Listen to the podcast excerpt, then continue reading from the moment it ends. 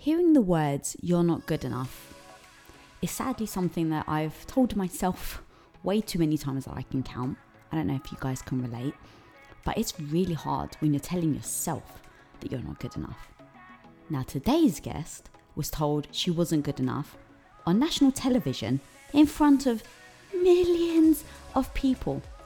Now, when that happens, when you're humiliated and you feel shame and embarrassment and you fall to your knees, it's already freaking difficult. Now, imagine you do that in front of so many people. Can you get up? Are you able to get up?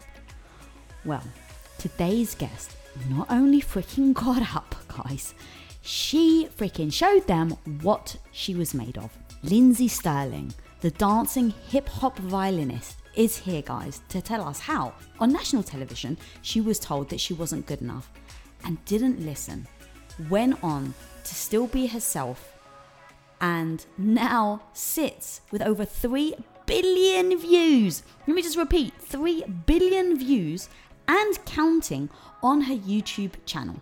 Now, guys, not only does she share how she got up after absolutely being crestfallen, but she also openly talks about her struggles with anorexia and her mental health issues. Now, guys, this was one of these conversations that was so deep, so intimate, so personal, and so beautifully eye opening. She sits with me today, guys, with zero judgment and talking openly about how on earth she handled these issues and how she still handles these issues.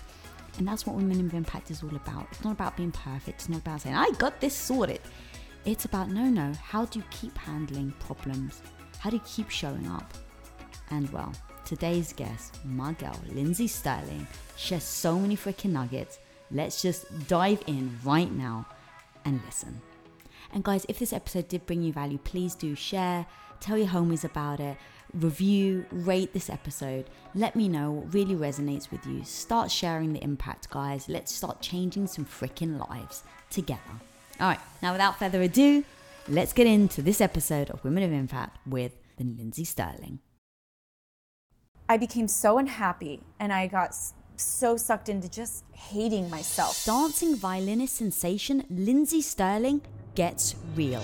Like literally looking in the mirror and I just hated the girl staring back at me so much. Before her mind blowing success, Lindsey battled negative voices in her head. Um, I always get tearful of this experience because. And in matters of the heart, yes, she goes there. Are you in a relationship? Have you ever gone through heartbreak? And I, I really actually never talked about this before. But today, she does.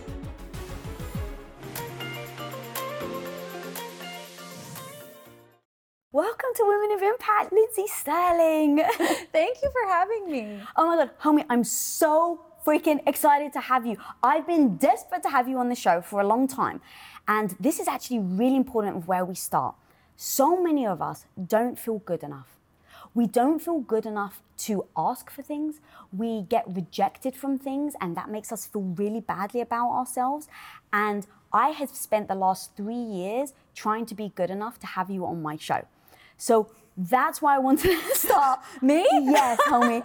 That's why I want to start with not being good enough. Because one of your most epic stories is that you get rejected on national television, where I believe you're told you sound like um, like rats squeaking. Um, in that moment of rejection, in that moment where you've said, I didn't feel good enough, how the hell did you get back up to then crush it and have over 3 billion views on YouTube?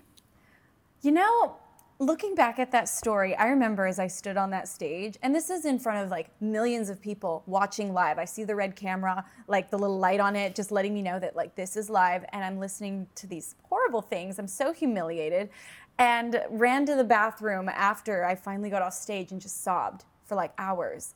And I remember the thoughts in my mind where I could never get on a stage again. That was too humiliating. Like no one ever will want me after they see that. Um, but then after some time passed, like time does heal all wounds, you know, and I really like listened to that inner voice inside of me that let me know, like, you're not done yet. Like, there's more for you in this story. That wasn't the end. And, you know, I think that inner voice is the most important thing I've learned to listen to. And it goes past the thoughts in your mind of like, I'm not good enough or like, that was embarrassing. There's like a deeper level of yourself. And, you know, I like to attribute that to like God, you know, that's, that's what I call that voice. Everybody calls it their own thing, but it kind of let me know like, try again. This isn't the end. Get up. Like, you know, lick your wounds, feel better and I'm so grateful that I listened. And I guess also I changed the dialogue in my head to like give me the courage. And it went from being what they told me is that I wasn't enough. Mm. And I changed the dialogue to like, well, maybe I wasn't good enough that night. Maybe it's not that I will never be good enough. Maybe I just wasn't good enough yet because it was kind of this idea of like I'm a dancing violinist and it was like a very new craft at the time. I've played the violin since I was 6, but I'd only just started to learn to dance and so it was kind of awkward and it wasn't my best performance and I was terrified. So I was really nervous and didn't do very well to be honest. But just because you didn't have the greatest moment doesn't mean that you don't have what it takes to be great tomorrow or next year. Or maybe you weren't good enough. Maybe you need to work a little harder to earn that spot on the stages. And and so I worked really hard in the shadows for a while till I was ready to then step on not even stages that big, smaller stages to help me learn the craft of performance so that I could get on bigger stages. And now I've returned several times to stages like that and bigger stages, but I was I was good enough because I put in the time and I didn't give up and I listened to that inner voice. Dude, that's so strong. I'm so obsessed with these like pivot moments. I keep bringing it back to the movie Sliding Doors, where mm. it's like this one moment where if you make the sliding door, your life goes one way, and if you don't make the sliding door, your life goes another. And those moments, these one little moments where we can believe we're not good enough ever. Yeah. And now it means we don't ever try. We never pick up that violin again. We never go on that first smaller stage to then build up to be to the point where you're just, you know, again, three billion, guys, with a B, billion views. There's another story where the other Lindsey doesn't pick up the violin to do her YouTube channel to that because she believes that negative voice that's telling her she's not good enough. Yeah. So, did you actually find solace in using the word yet? Absolutely. I mean, I think it takes away the infinite comment of like, mm. you're not good enough forever. But when you're like, well, like, yet, okay, I'm not good enough yet, maybe. I can work on yet. Once upon a time, I couldn't play the violin at all, and at that point, I was also overcoming some mental, like, um, you know, challenges. I was going through anorexia, and I was like kind of on the tail end of it. And I was like, once upon a time, I hated myself. That didn't mean I have to hate myself forever. And so I learned through so many things. We've all experienced this possibility of, hey, you don't know something, and you have the chance to learn it. So it's like, okay, I just need to work a little harder. I just need to give myself a little more time. That is so beautiful. And there is power to that. There is so much power to knowing, oh, yeah, I may actually be terrible right now. And that's actually yeah. why I started with the not good enough part and saying that I've been looking, been trying to get you on my show for so long because I had that same attitude. Like there were moments where I've had guests that I've reached out to that have just said no, right? right. And it's like, okay, Lisa, you can take that as a dent to your ego or you can just actually be honest with yourself and say what you need to do in order to get there, you haven't done yet.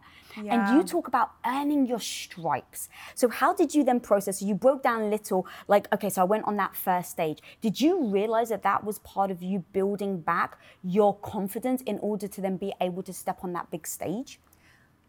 I did because I remember how terrified I was before I stepped on to this little open mic night stage. I could mm-hmm. just the it was all it all felt very fresh, I should say. Like the sound of the buzzer, the things the judges said, the humiliation I had felt. It was all so like it felt fresh because I hadn't done it since and I just remember being so scared to go up, but my sister was there with me. She was my roommate in college and she was the first one to clap when I finished and it's like as long as you've got somebody in your court you know i think we all need that like cheerleader like it's a, it's hard to be that 100% for yourself you do have to be your biggest cheerleader in my opinion in order but you also kind of need those people in your court that are like hey I'll be there for you. I'll be the first one to stand and clap, even if no one else claps. Mm-hmm. And I'm, I'm so grateful for my, my mom and my sister and those people that were there for me to, through those times and helped me realize, like, this is scary, but like, you're gonna get through it. okay, that's so powerful. I love going deep though, girl. So take me to that moment. Okay. You're you said you're still hearing the buzzer. I'm sure the anxiety. So going sure. back onto the stage again after you feel like you failed or that you have had a failure.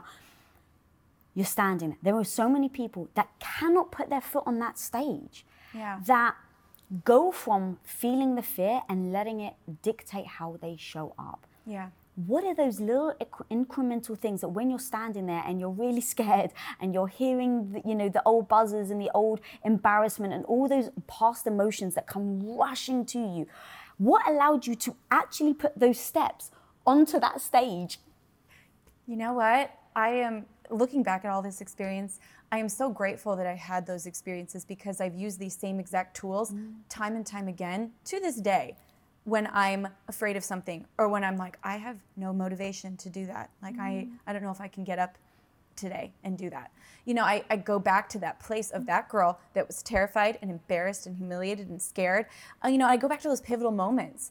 And for me, it's sometimes you just have to put one foot in front of the other. As simple as that sounds, take the first step.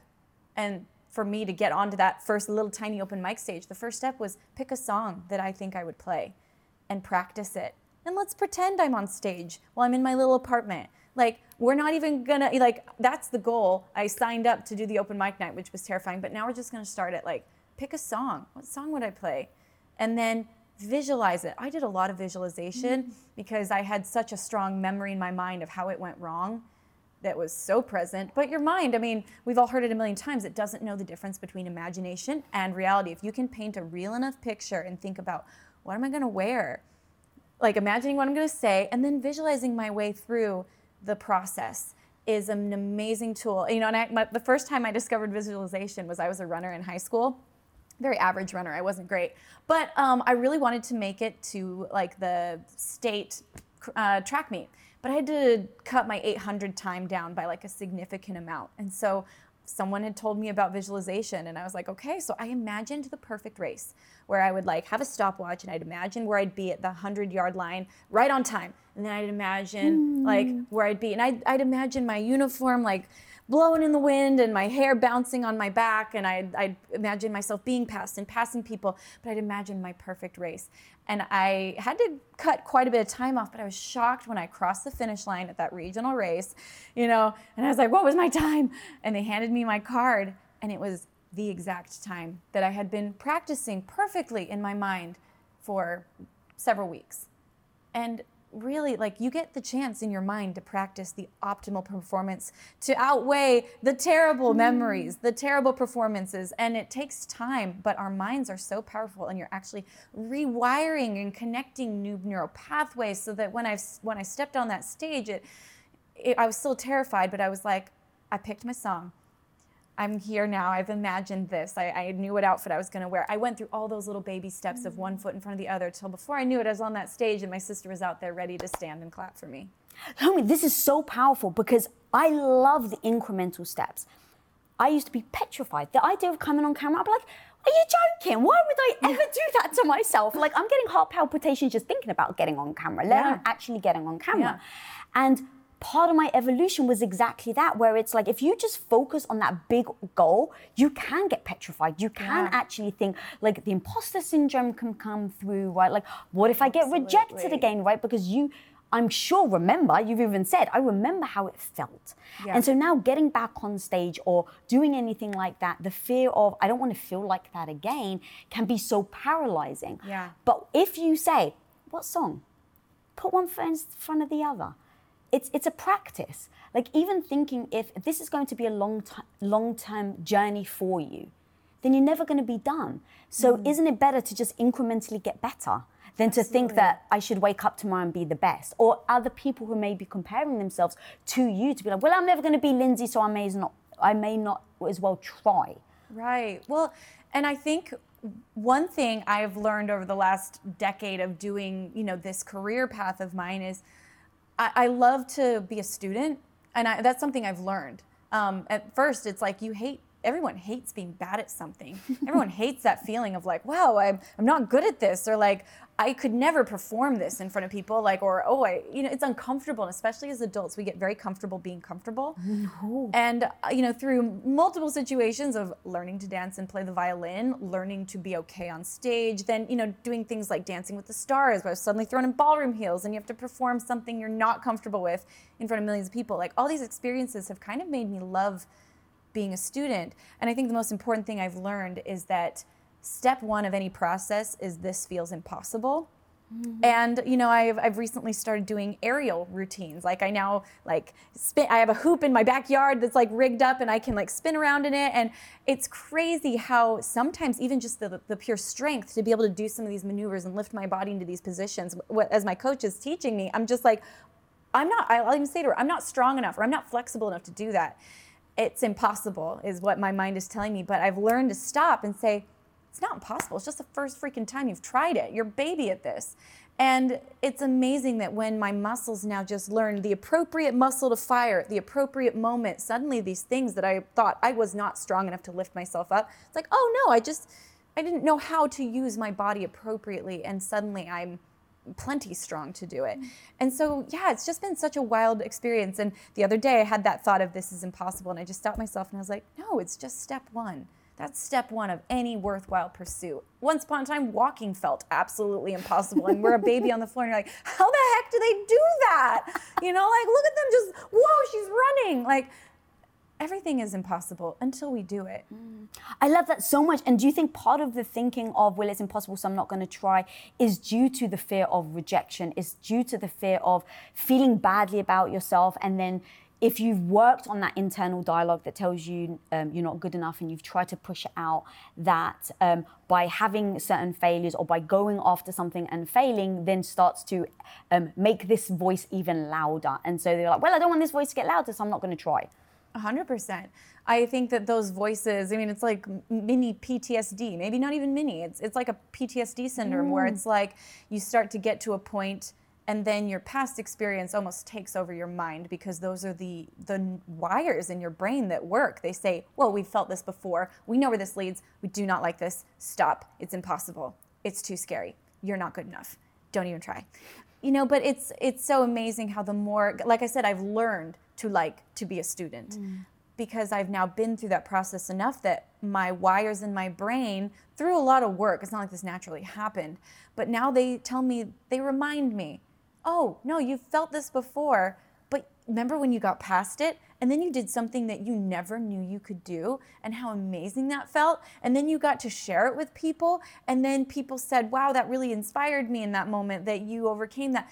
Suddenly the wires are connecting in a whole new way, but it's really hard to make those things rewire at first. It's literally just the process of trusting, putting one foot in front of the other. When you're scared, you have to talk yourself through the process or journal yourself through the process, like whatever it is, or talk to a therapist to get you past that first hump until you know because i mean I, I, studied therapy for actually a couple years in college mm. and they say that the most powerful experience you have in your court is doing something right and so you have to get past that first experience of doing it right so that then it becomes this like arsenal, this like huge tool in your tool belt mm-hmm. of I've done it before, so I can do it again. That's why if, if you relapse, it's okay because you can remember as you start to take the steps in recovery.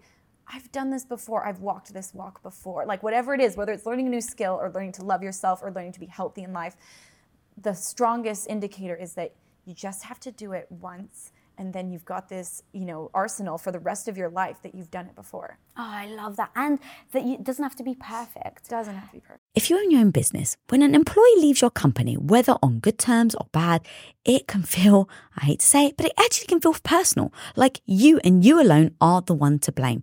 And it actually may even trigger you to lock down your business not open yourself up and not actually risk trying anyone else. Like you actually would your heart after a bad breakup and avoid looking for that new partner altogether. Well, let's face it, sometimes we can do that with hires as well. And trust me, guys, I've been there. I get the thought of bringing in a new stranger into your business actually fills your heart with more anxiety than it does love and joy. But when you post your jobs on LinkedIn, you can actually feel the confidence that you will find the right person for the right job fast because LinkedIn isn't actually just another job board. LinkedIn has a vast network of more than a billion billion with a B professionals, which makes it the best place to hire. Because guys, it gives you access to professionals that you actually can't find anywhere else. And so LinkedIn does all that while making the process easy and intuitive, which then makes hiring with confidence easy when you have that many quality candidates. And it's so easy, in fact, that 86% of small businesses get qualified candidates within 24 hours. So post your jobs for free at linkedin.com slash Lisa. That's linkedin.com slash Lisa to post your job for utterly free. And of course, terms and conditions always apply. As an entrepreneur, one of the biggest challenges you will face is a negative voice in your head. You know who I'm talking about? That maybe not so small part of you that loudly doubts your abilities to actually pull the things off and make a living from your passion project. But you gotta overcome that negative voice in your head, homie, because I'm telling you, you can do it especially if you use Shopify. Now, Shopify is an all in one global commerce platform that helps you sell at every stage of your business. From launching your business to hitting a million dollars, Shopify has got you completely covered. And with all the built in Magic AI award winning customer service and the internet's best converting checkout, you have everything you need to shut down the voice of doubt and make all your amazing business dreams a reality. That's exactly why, guys, I love Shopify. So if you want to start growing your business with more customers and sales, shut that negative voice down and prove her wrong that you can do it, Shopify is here for you. So go and sign up for just $1 a month with your trial period at shopify.com slash Lisa all lowercase. Again, guys, you can go to shopify.com slash Lisa right now to grow your business no matter where you are and what stage it's in. That's shopify.com slash Lisa. And I kind of think about it from like, okay, once upon a time, I was so bad, I didn't even realize that I was allowing these negative thoughts to come to my mind. Oh, absolutely. And then over time, it's like, oh my God, I recognized it. I, ignored it, I saw it coming, right? And then for me, it was never about shutting down that negative voice because I just can't. And so I'm like, I don't want to set myself up for failure. Mm. And so I'm mm. like, if I if I say you have to get to this point, I will worry that I will fail because I don't think I can ever get to the point where the negative voice doesn't exist. So yeah. now for me, it's more like how do you shorten the period of time between yeah. the negative voice speaking to you and you telling her to shut up?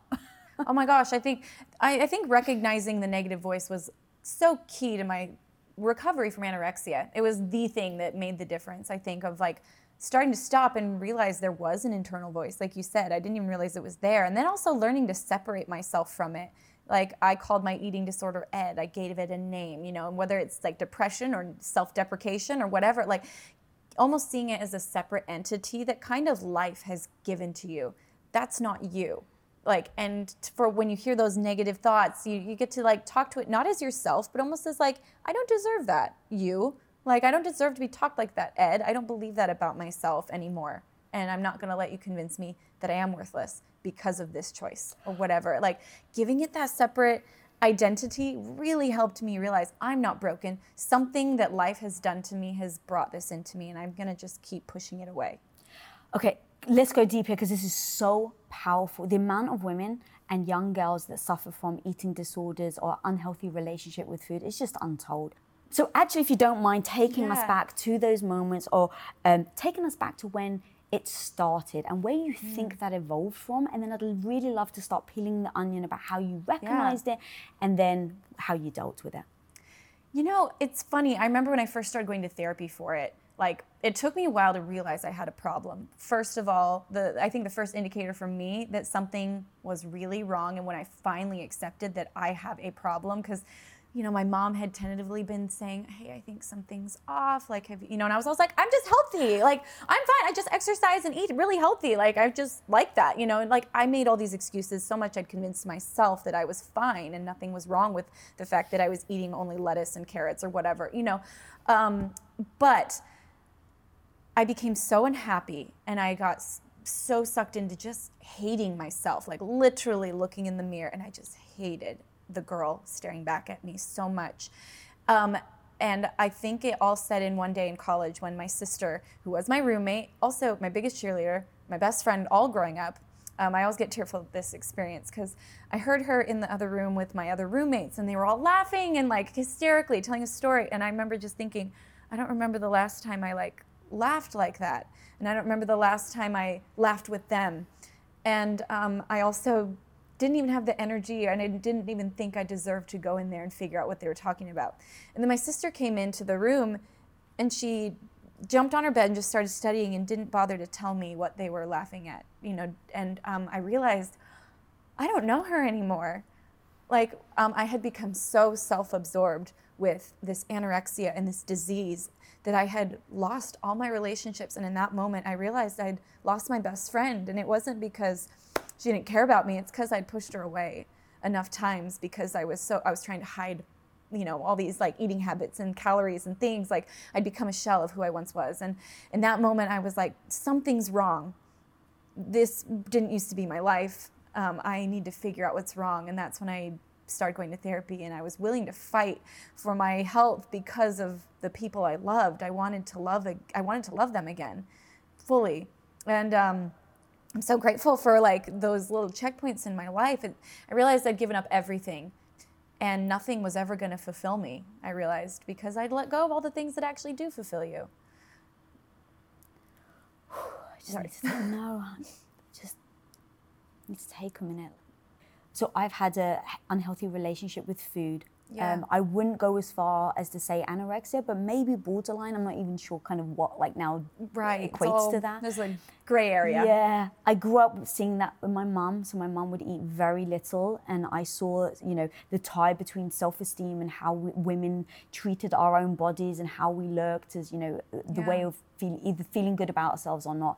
And so, if we can help anyone listening right now to identify. Can you break down a couple of those things that you were doing in case someone right now doesn't want to admit it? But if they can see themselves in you or in me, so you even said like you were running on a treadmill and um, you know working out like crazy. What other things can be indicators that someone can hear right now to go, oh, I need help?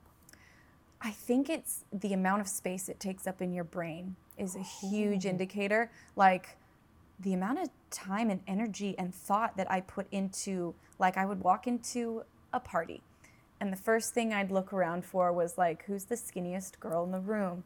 The, the, the, next thing I'd look at was the type of food. Is there anything here I can eat? those kind of thoughts filled every thought of my brain. If I was taken on a date, like we'd sit down and I'd be like almost panicking as I like tried to focus on his conversation and what he was saying and maybe say something myself, but also looking at the menu and be like, what the heck can I eat here? And you know, and then when the food would arrive, I'd see the extra butter on it and I'd be like, oh my gosh, like I, you know, freaking out. And how are you supposed to engage with a person at a party or on a date or your sister when she asks you, "Hey, do you want to go out with us? We're getting, you know, we're going to go get tacos at a food truck." And your first thought is, "I can't eat tacos." So I'm not, you know, so you make up an excuse and you you can't go. You know, the amount of times I would weigh myself every day, the the time I would spend thinking about how I could, you know, maybe cut this soup in half and water some of it down to make it less cal like that is a full-time job thinking about going home to see my family for thanksgiving and making a preemptive plan of how i would work out ahead of time how i would eat less leading up to thanksgiving so that no one would notice that i didn't eat as much you know like your life gets consumed by it. And like i said I don't, it's like how could i not have known that i was anorexic? But it's it happens slowly. And so before you know you know your own brain so well so it seems normal. Mm-hmm.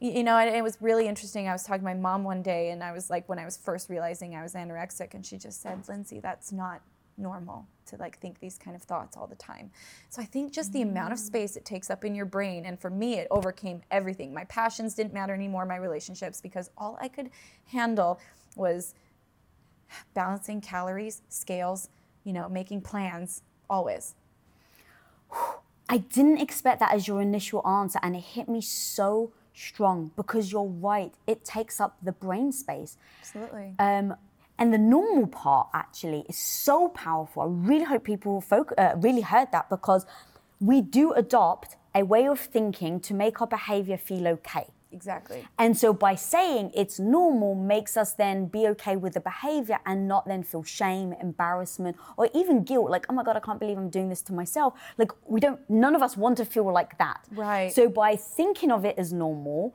allows us to not feel the guilt or the shame or anything that may come with the eating disorder. Right. And it was the thing that I remember as you were talking. I was like, wow, that's so powerful.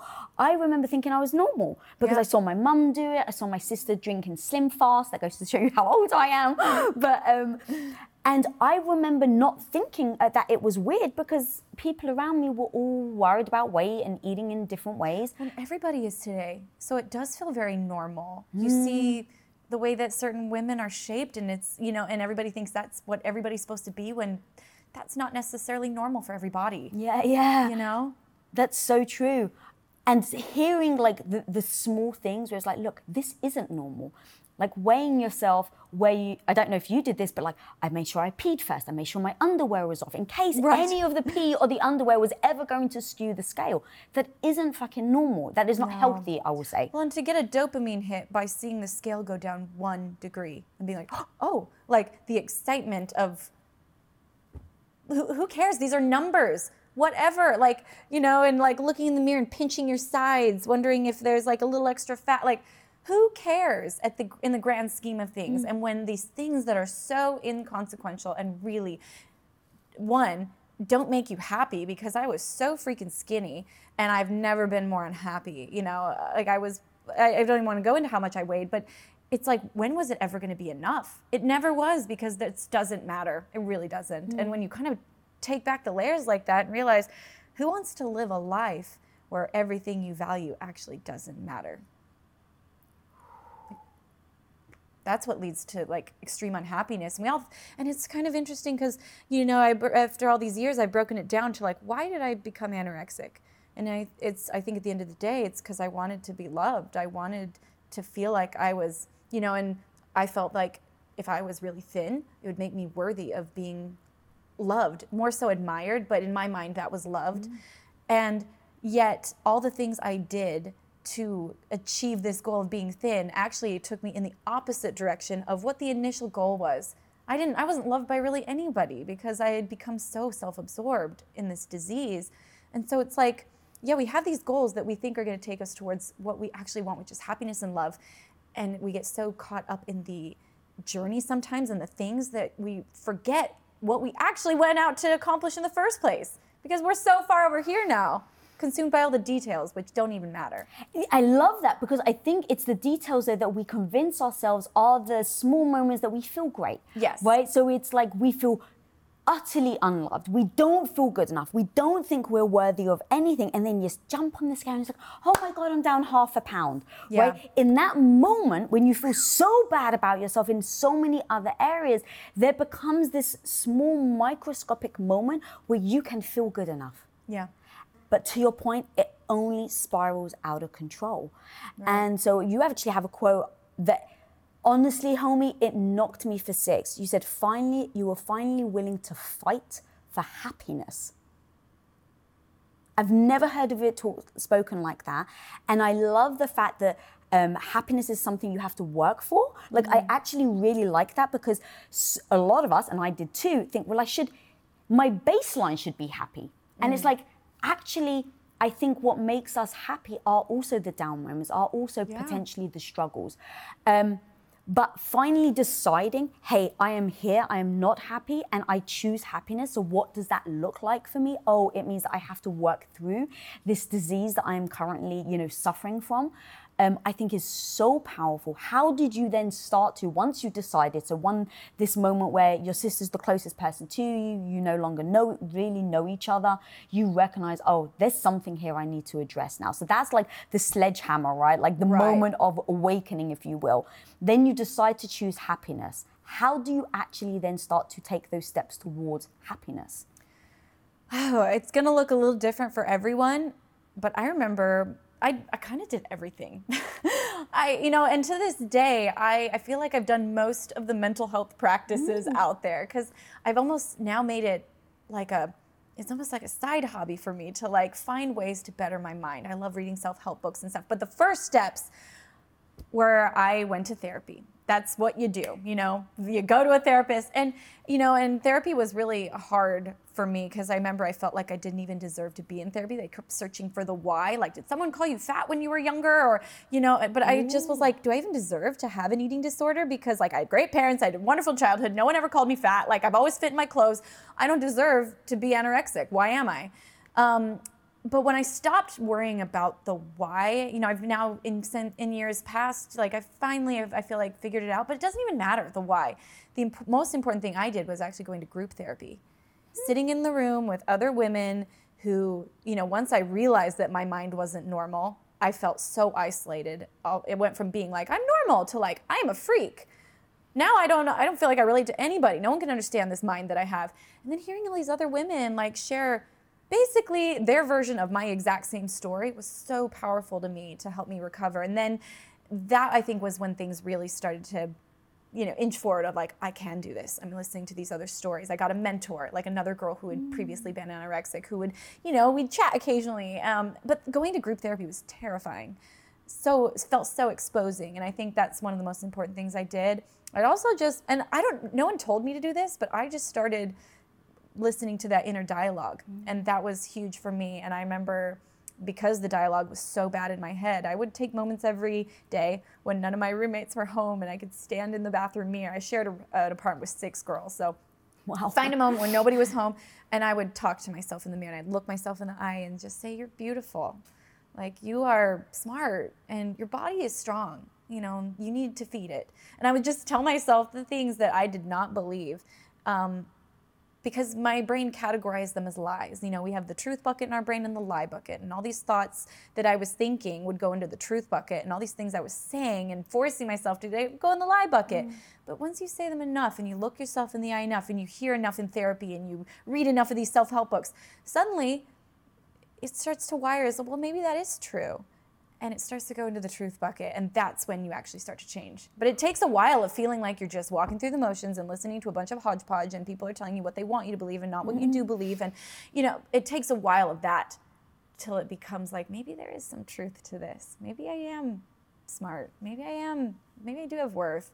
Maybe calories aren't everything you know? Like it takes a while but it will happen if you keep with it thank you for that breakdown. That was beautiful. Like the truth bucket and the lie bucket is so powerful. Um, so as you start to break this down, you start to um, really rewire.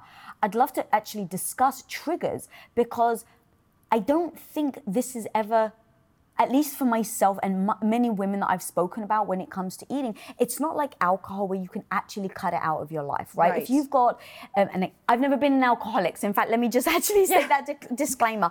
But I the way that I think about it is if you have an issue with alcohol, you can choose not to have alcohol in the house, you can choose not to go to bars, but food is ever freaking present. Right.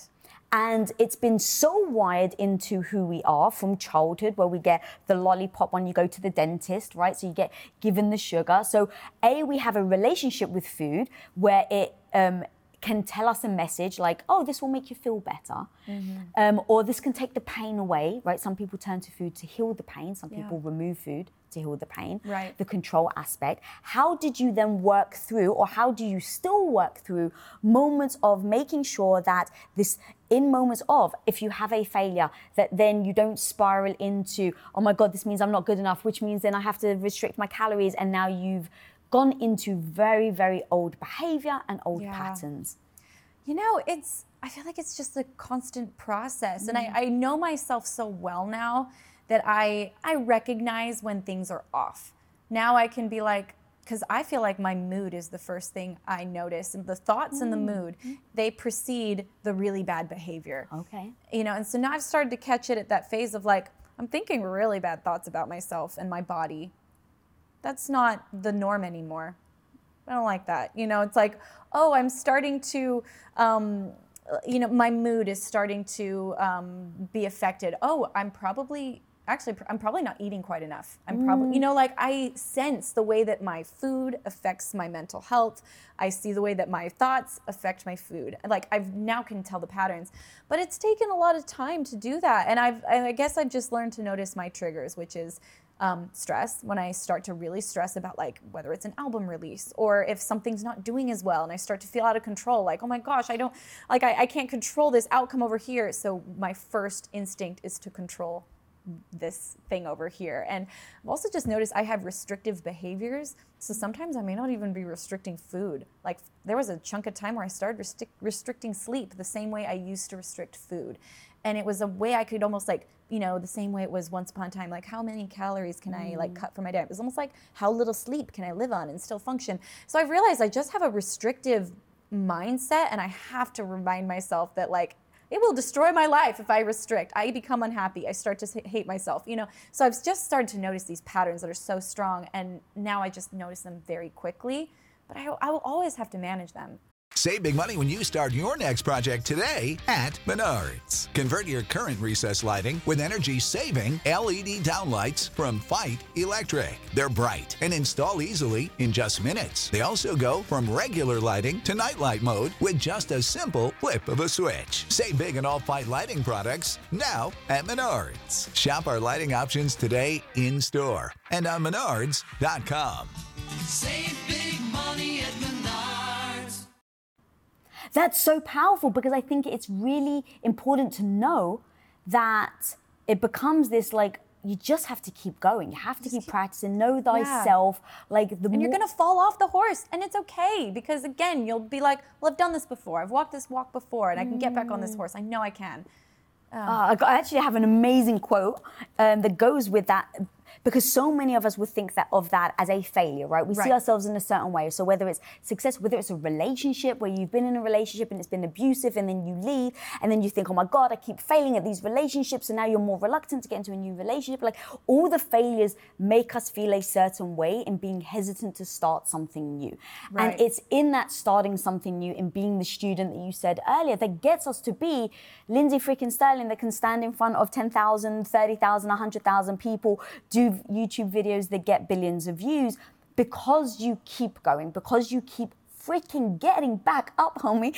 And I got this quote that I just loved. The key to success is the ability to rise from failure. Success is someone that can rise again and again and get stronger each time. It took me many times to learn that lesson, but by gosh, I'm glad I didn't give up. Absolutely, I love that. So when you say, I'm glad I didn't give up, as you keep falling and you keep getting up, right? You've already expressed that, like, look, it becomes easier because you realize it doesn't define you. You can keep getting up, you can keep getting better if you're the student. Was it the fact that you were so in love with your profession? Was it that you were so in love with playing the violin? You had something that every day got you to focus on, and that allowed you to say, I'm so glad, like, keep going, keep going. Because again, I'm trying to think about that person at home Right. right now of like having a North Star for me, and I call it my North Star. Having a North Star gets me up every day. It Yeah. gets me to say, Lisa, you feel badly about yourself today, but that's okay because one day you're going to get to here. You're going to help that 14 year old girl that doesn't feel good about herself. That's my North Star. So every day when I don't feel good, I just say, but I have such a freaking strong North Star that no shit talking in my own head is ever going to get in my way of me showing up every day for that 14 year old girl. So when I think about the craft, your art, your performance, it, it isn't it is music, but I've seen how you've impacted young girls, like how you've just what you do really impacts has like this massive knock-on effect from young girls to other women to other people that can now believe that it's possible. Okay, so is it the fact that you have such a strong North Star that's allowed you to keep pushing forward to then finally get to I'm glad I didn't give up? I think I've always had a pretty strong North Star, and it's a combination of like, I love what I do. I love, you know, it comes to me as storytelling. I mm-hmm. love getting to like make a beginning, middle, end of a song, of a music video, of a show. I loved, I was born to entertain from the hmm. time I was tiny. I've always wanted to like tell a joke or make people laugh or play my violin. Like, I just love entertaining. So that's been a huge North Star for me. But I think the biggest North Star is kind of like almost what you were just saying if I decided early on, right as I started to see that things were becoming successful, I was like, I want to be a light in this world. I want to hmm. share hope. I want to share happiness. Um, and you know, I always do try to do that through my music, like have mo- motifs and metaphors and things that hopefully will encourage people to like believe in themselves a little bit more. When someone leaves a show, I always hope that, of course, they're thoroughly entertained, but I, almost more so, I want them to leave with that buzzy feeling that I've felt at certain shows where they're like, I can do anything I want. That thing that I've wanted to do, I can do. And so just being that for people has always been a huge part of my North Star. And especially I was just overcoming anorexia when I first really started to like take off. Um, and I remember thinking, like, I, I always, I don't want to shy away from this topic because I feel like that's a way I can be a light. Like, I've always had these little things that were my light to share, and my music is my, my mode to share it. And I think you're so right that as long as you've got the why behind what you do, like, why do I do this? Well, I love to entertain and I love to uplift. Then it kind of makes those days because even now some days i'm like i this is really hard and i do not feel like practicing today. Or maybe i'm going through like a time when i'm just a little depressed like it happens. And i'm like i have no motivation right now. Well i can get up and i can i can play my violin for 20 minutes right now. I can practice. 20 minutes. Got it. Okay. For the why. Hmm. You know and that, so it's it's all about the why for me So you just said when you do it when you have like moments of depression, how do you deal with those moments? And obviously you just shared one tip, which is amazing. Um, because when people are going through it, it does feel like all hope is lost. And you talk very eloquently about hope and about like having the hope that you know you're going to get there and you're going to do it. And hope can really take us through so many tough times and depression is one of those things especially these days where it's it's becoming more and more prominent um, do you um, have any moments like that now and if so um, what are those steps that maybe people can take right now um, i know that you say you journal things like that Yeah. I mean, I feel like mental health is such a, a wave. It's not like I got through anorexia and depression and then I'm like, I made it through. And occasionally I have an, you know, but it, it's more like for some reason, sometimes you're having a hard time and there's not even a reason why. And again, for me, then I'm like, well, if there's not even a reason why, I feel super ungrateful. And then that feeds my depression even more because I'm like, there's no reason I should be sad. I have everything I should have to be happy, but I am depressed. And so when I go through those little stints, I've just learned to see them as like, you know what? This is a little phase. It's a little bump. Um, and that doesn't mean it's going to last forever. It could be a day, could be a week. Who knows? It might be a really rough month. And, I- and there doesn't always have to be a why. It just is mm. the way it is. And giving myself permission to say, this is a rough time for now. And I need to like let myself have that. But at the same time, I do, especially when I'm going through times like that, journal and just like almost free write and express maybe, you know, why I'm feeling this way. What am I feeling? And even if there is no why, just like expressing what it is and like maybe telling myself I'm choosing to let go of this, I'm choosing to let go of not being enough and like writing that out to like just kind of connect those wires in my brain. I'm such a big believer in like, doing whatever you can to create the thought pattern you want to believe um, until you believe it. Um, that's a big thing for me. And just like I said, um, I've really adopted the mantra of like, I showed up today. And that sometimes is enough. Like, it doesn't have to be perfect. And f- the perfect example is like when I've had to like prepare for a tour, but I'm maybe going through a tough time. It's like, well, I can, prac- I can do anything for 20 minutes. I can practice that routine for 20 minutes, then I'll take a break then I can practice it 20 minutes later. You know, like doing things in small bite sizes. So it's not like, but I have to practice and learn this entire routine today. It's like, well, let's just focus on like doing it for 20 minutes. And then maybe I'll call a friend. And then when I have a little bit more energy, I'm going to do it again. You know, just really bite sizing it down. And I think just giving yourself permission, though, is the biggest thing. I literally was about to use that that phrase that you said. It hit me very hard, and it's funny how a lot of us, I've heard this a lot now, and I say it too, girl. Giving ourselves permission, even in just saying it, is so freeing. Yeah. Like I almost think like if someone could sit right now, because I, I love thinking in real time about strategies. Like if someone could sit in real time and be like, what are all the things I'm struggling with? And now just right next to it, I'd give myself permission. Yeah. Like how much of a change that would do to our mindset. Because again, you've said it before, right? It's like thoughts are just thoughts. It's like when you think about like it being our brain is in a black box. Right, mm-hmm. it's it's taking signals from our eyes, from our nose, from what we hear, right, what we smell, what we see, and it's interpreting it and making up a story.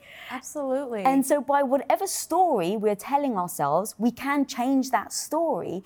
If we think that we're not good enough, you can then say, I am. What am I good enough in? And then, or say, not yet, or say, I give myself freaking permission. Right. And like, you know, and it's funny, you just kind of figure out what is it that you're feeling, give yourself permission to feel it, and then say like where do we want to go? Like you know just last night i was journaling because i have been just having a little bit of a like a funk the last few weeks. And i mm. again telling myself that's okay. And mm. maybe even delving into like it could be a little bit triggered because of this. Okay i'm going to give myself permission to feel that. Mm. And then also saying like i'm going to surrender. I'm going to surrender this need that i feel like to be perfect and to be on top of everything and to like you know i'm going to surrender that and realize i can't control everything. And right today that's where i'm at and that's okay. Close the journal. Oh and then add in there and i'm grateful for these three things that happened today. These were three great things that happened even though it wasn't a great day. Like finding ways to look at the positive but also not like it doesn't mean that you're a bad person just because you're having a hard time being full of happiness and gratitude. Like even though like there's so much worse happening in the world and nowadays we're like oh these are such first world problems that i'm dealing with sure realize that but also it's your life and it's that's hard for you right now so that's okay if you're feeling sad about it or if it's causing you to be discouraged Oh my God, I love that you said that because so I think we minimize the things that we're going through by comparing them to other things. Totally. And that is the thing that I think is the problem with us right now, right? Where it's like we don't feel the right to feel bad about what we're going through. And now we don't feel the right. So now we feel even more shame. It's Spirals. It spirals. And then, you know, mental health is the most important thing that all of us can focus on, in my opinion, because that then dictates who we are, how we show up, how we treat other people, the types of relationships we have, our career, all of that. Yeah. Um, and so if we don't focus on our mental health, then we're not able to then do all these other things over here.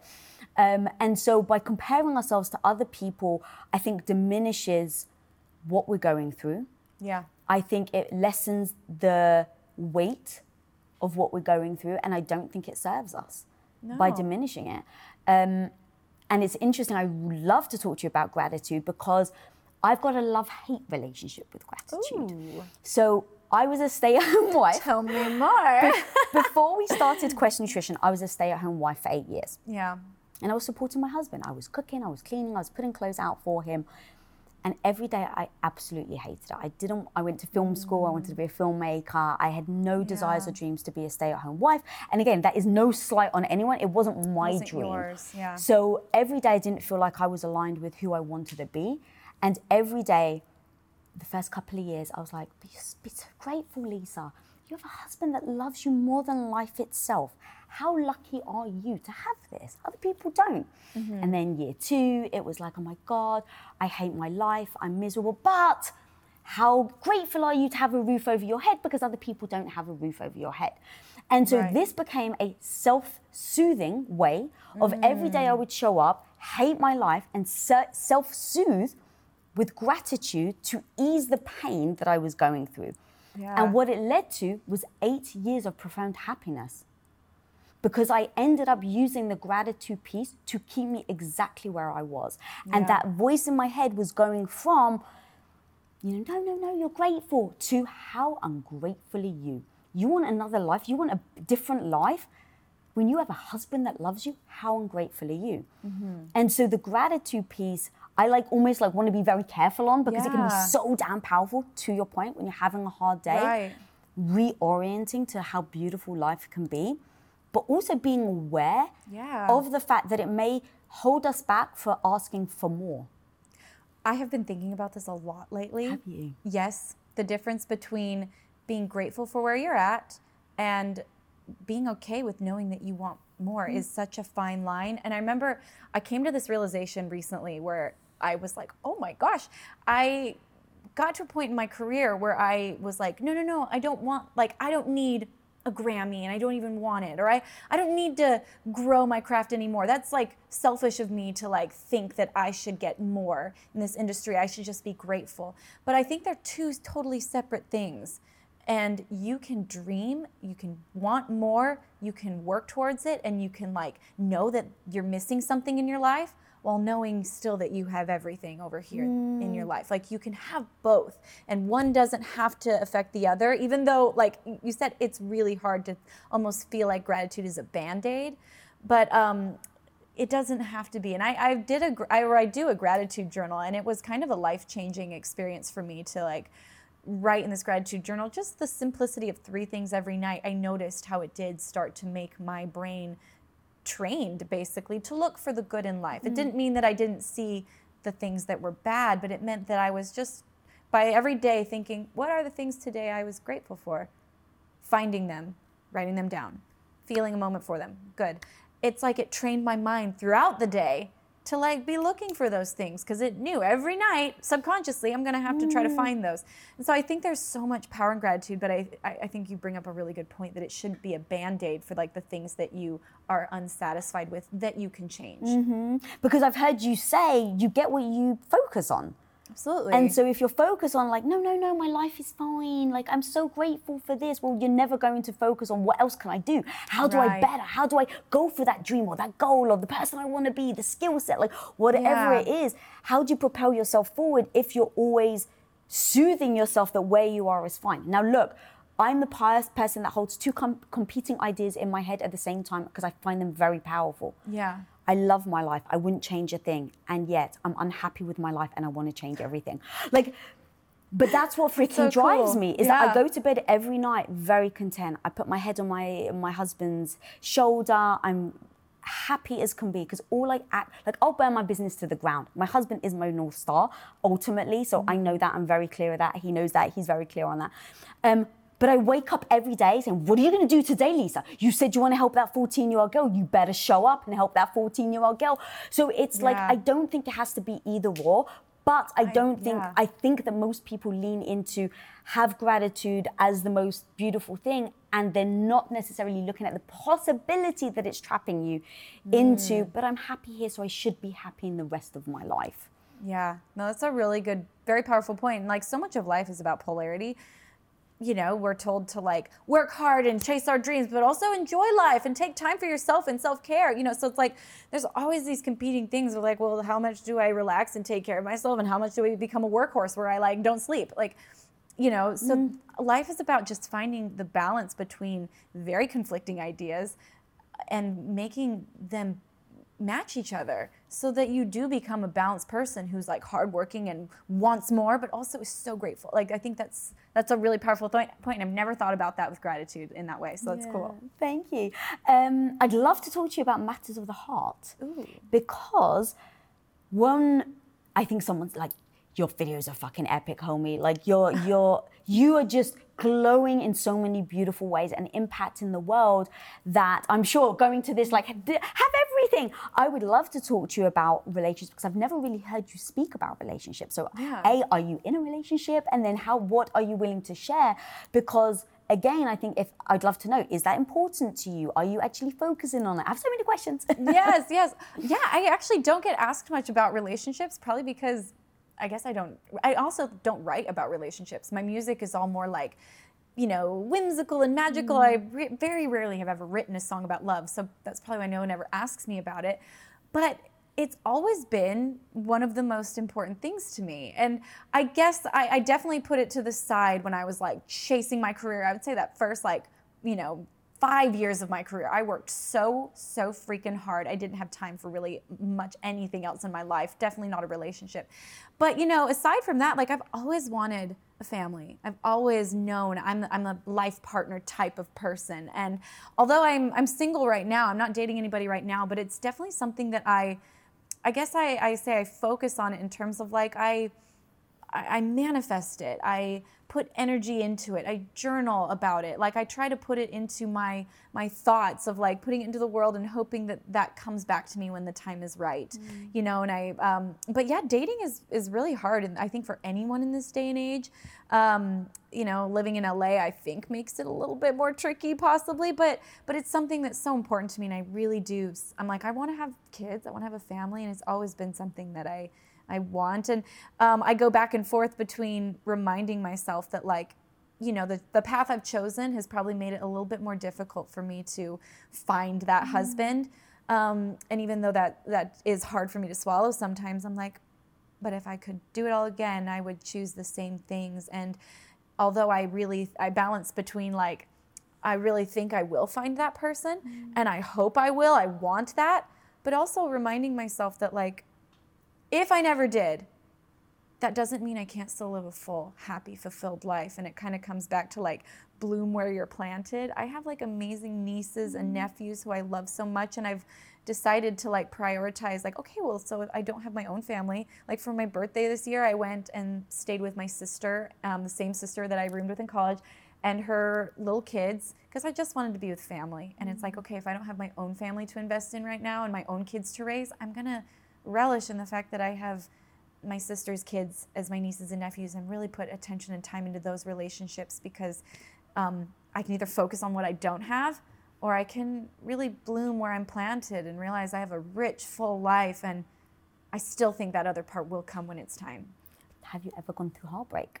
I have. Um, and I, you know, I definitely think those last with us. You know, I've gone through several breakups that were really hard. I think the hardest one for me was, um, and I, I really actually never talked about this before publicly, but my keyboard player, who was my best friend, and he played, key, he was my first keyboard player ever. We toured the world together for like three and a half years, just became so, so close, and he was my best friend.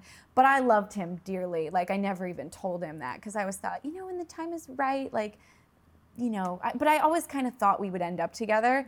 Um, and he passed away. And it was just, um, I don't know how you recover from that, you know, and it's been it's been years and I miss him dearly.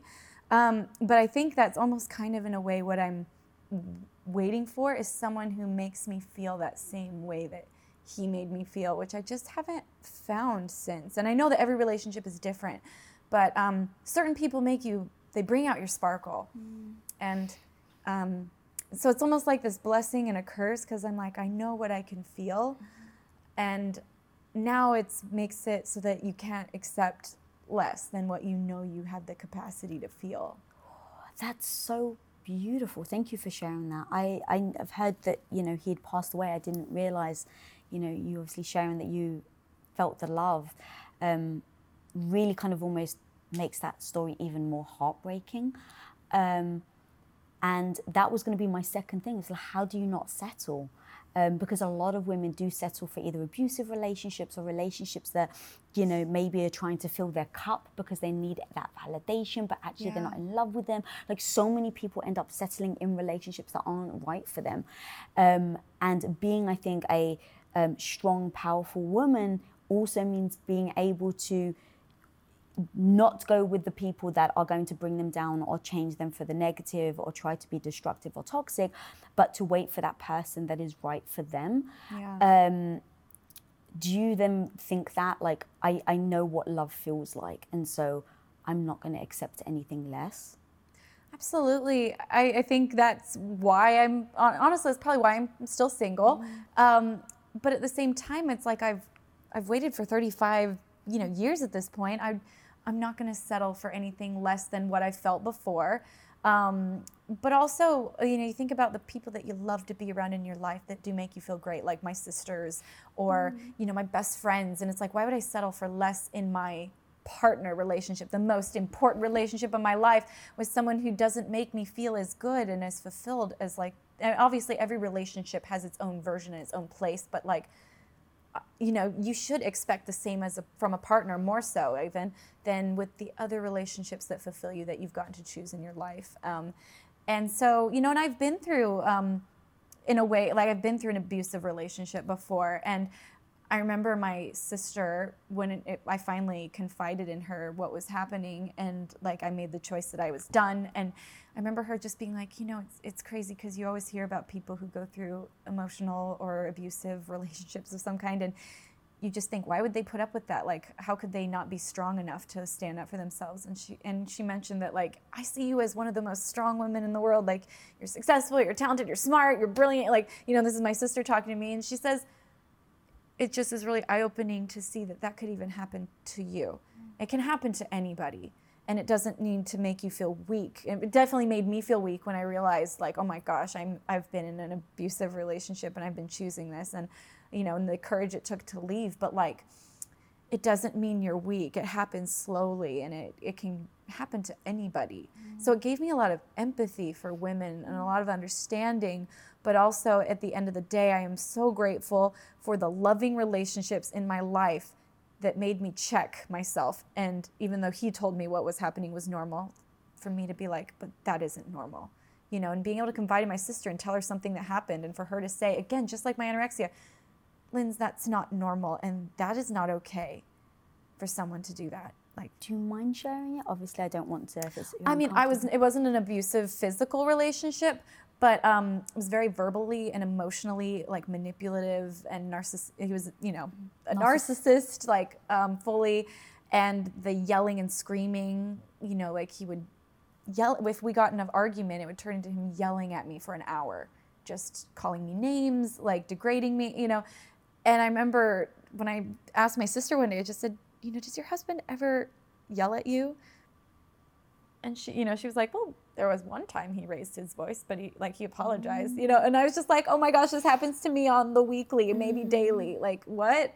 Um, you know but it had happened so slowly that you start to think it's you know and he would tell me couples fight. Couples fight Linz. This happens. It's what couples do you know? But no that's not normal you know? And like kind of regaining that sense of normalcy um, you know thankfully saved me to realize i don't want to spend the rest of my life being yelled at How did you then get the strength to leave? Because as you were saying it, right, like I started to believe that I was weak. Yeah. Um, and I think that that's also the big part where they they uh, some people find that okay, I've now recognized this isn't normal, this isn't a healthy relationship, but they don't have the confidence or the courage or they don't think they're strong enough to then make those steps because let's face it sadly and I've been in one of these manipulative manipulative relationships before my husband was that you know the you'll never find someone that's going to Mm. Yeah. love you as much as I love you and then you're like oh shit what if I don't am I going to be alone for the rest of like this the 16 year old girl that was insecure Yeah. thought that Well, also, I was in my 30s at the time, so Mm. it was like maybe I won't find someone Oh. else. Like, and I remember he would always tell me like, "Your life is hard, Lindsey," you know, and like I put up with it. And I finally Mm. realized like, my life is wonderful, and I've worked really hard for my life. Like I have a like. It might not be for everyone. It might be hard for certain people to deal with the like kind of schedule I lead. And sure, it's not. It's not maybe the average life, but at the same time, I, I'll find someone who loves my life, and I deserve that. Um, like finally, those light bulbs started to go on. That like, yeah, what you're saying is true for you. You put up with my life, but that doesn't mean someone else has to put up with my life. Yeah, you know, and also it kind of came down to the fact of like how unhappy I was in this relationship and realizing if I'm alone for the rest of my life, it would be better than this. And I remember I actually one a very key moment for me was I remember we went to the the Jimmy Kimmel show. It was my first time doing his show. Big bucket list. I was so excited, and um, he got upset at me backstage. And in my little dressing room, he closed the door and, yelled at me for a while. And um, it ruined that memory. I remember going on to Jimmy Kimmel, like literally wiping tears away, like smiling and just playing. And then afterwards, like he had left and I went home by myself. I, he took our car and I didn't, you know, I had to take an Uber home from Jimmy Kimmel um, by myself. And just being so like, you know, and then I shortly after that was about to go on Dancing with the Stars and he asked me, Do I get to come backstage with you and hang out? And I thought to myself, I don't want you backstage. And it was like such a awakening moment of like remembering what had happened at Kimmel and so many other experiences that he had ruined that were special to me and realizing if I don't want my person backing me up in these really stressful situations, what the heck do I have him around for?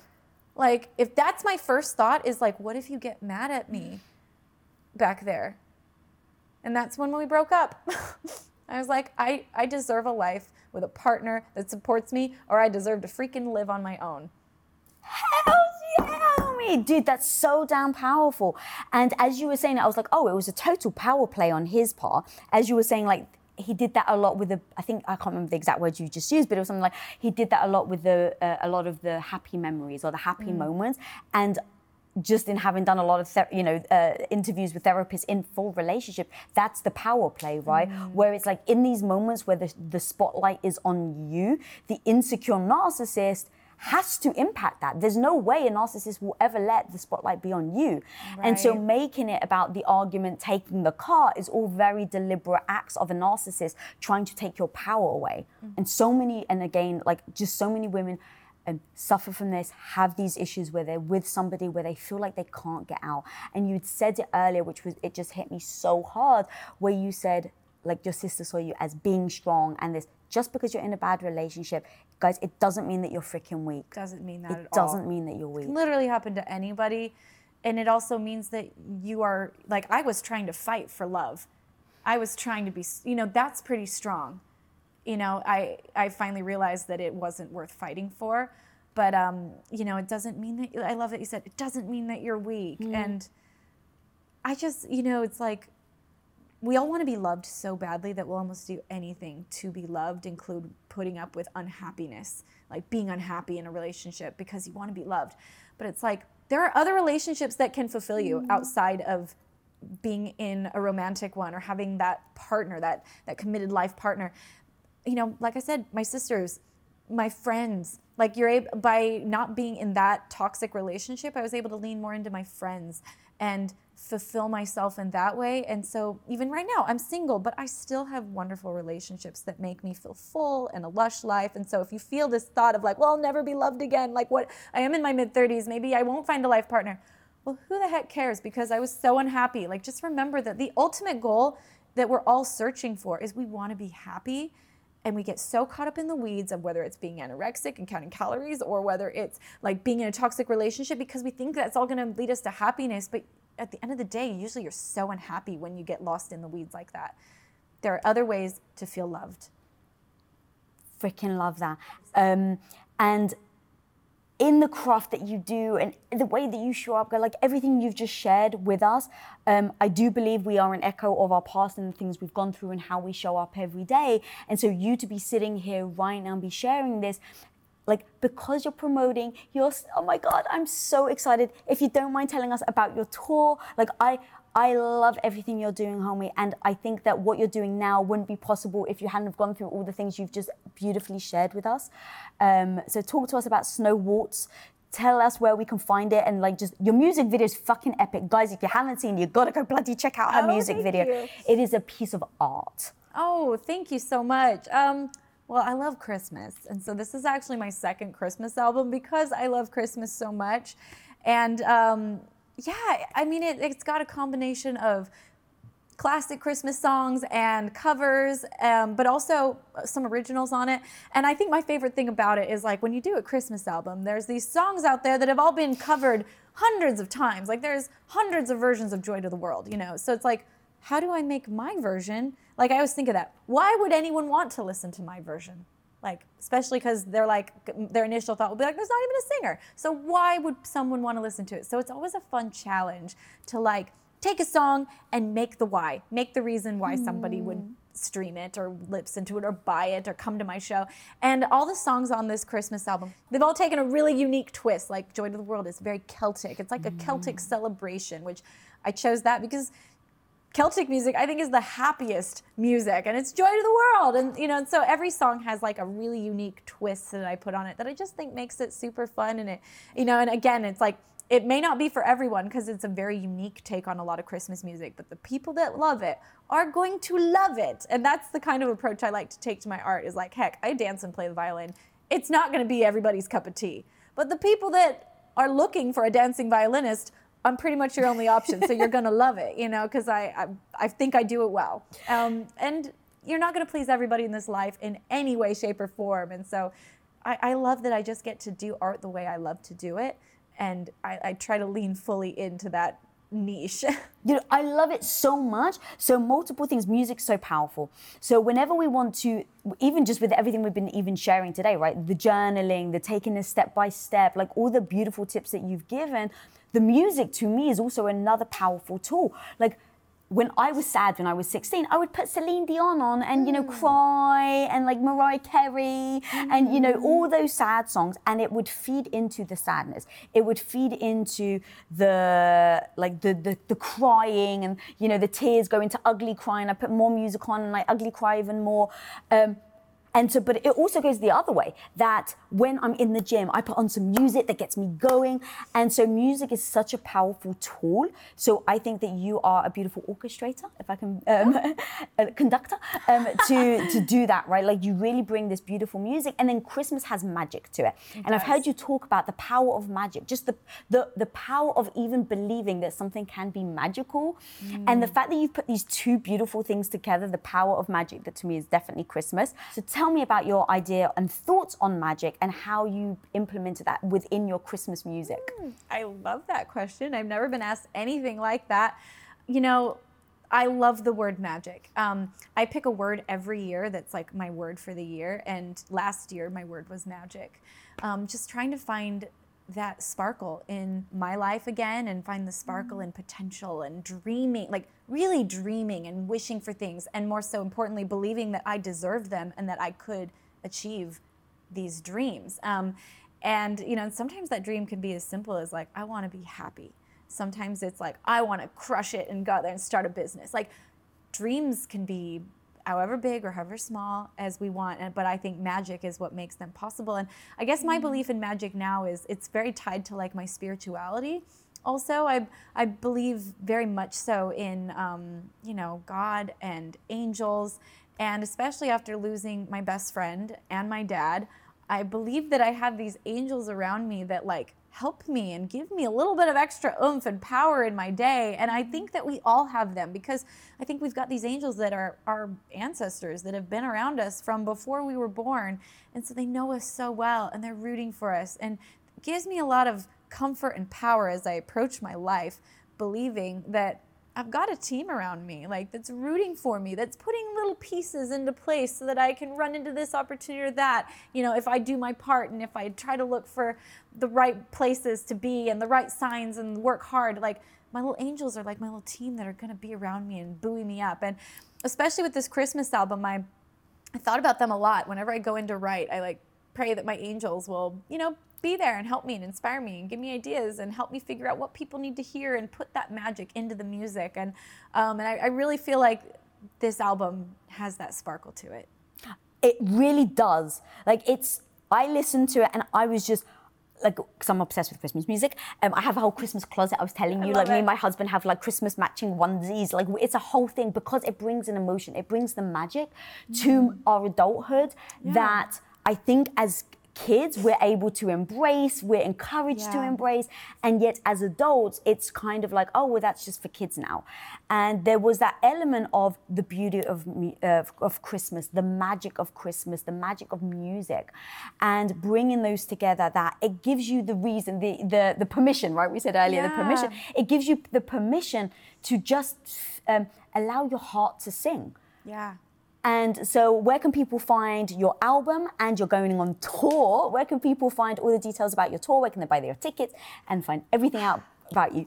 Well, uh, lindseystirling.com has all the tickets on it. It's a U.S. tour. I'm so excited to go out. We've already started rehearsing. It's going to be, I think, a really magical show. We're doing everything from aerial stuff to like big props and fun costumes to like great choreography. I work with the most amazing dancers. So I can't wait. Um, the tour starts in uh, late November, goes all the way up till Christmas. And um, and yeah, the album is basically everywhere. But going back to what you were saying before about like, I wrote a song specifically about exactly what you were talking about, about that childlike wonder, almost being awakened inside of us at Christmas time. The song is called Magic, um, and David Archuleta sings it. Who I love, David Archuleta but like one of the word the phrases is you know that life has made me wise but here at christmas time i catch a glimpse of life through my childlike eyes like who says there can't be magic um, oh my gosh it, that's a special song it's my favorite song on the album and um, you know and it, it really captures the entire theme of what i hoped this christmas album would share it did, homie. That and just more than you can imagine. Guys, guys, this woman, like I said, I have been waiting for her to come on this show for three freaking years and I got her and she's here. Guys, honestly, go check her out. Her music is so freaking beautiful. Her Christmas album is the bomb. So you gotta listen to it. And if you're not following me, follow me at Lisa Bilyeu. If you're not subscribed, click that subscribe button down there. And guys, let us know, drop in the comments. What was the one thing that the fiery comments that she made today? What was the one thing that really hit you right here in the heart? Drop them in the comments. And until next time, guys, be the hero of your own life. Peace.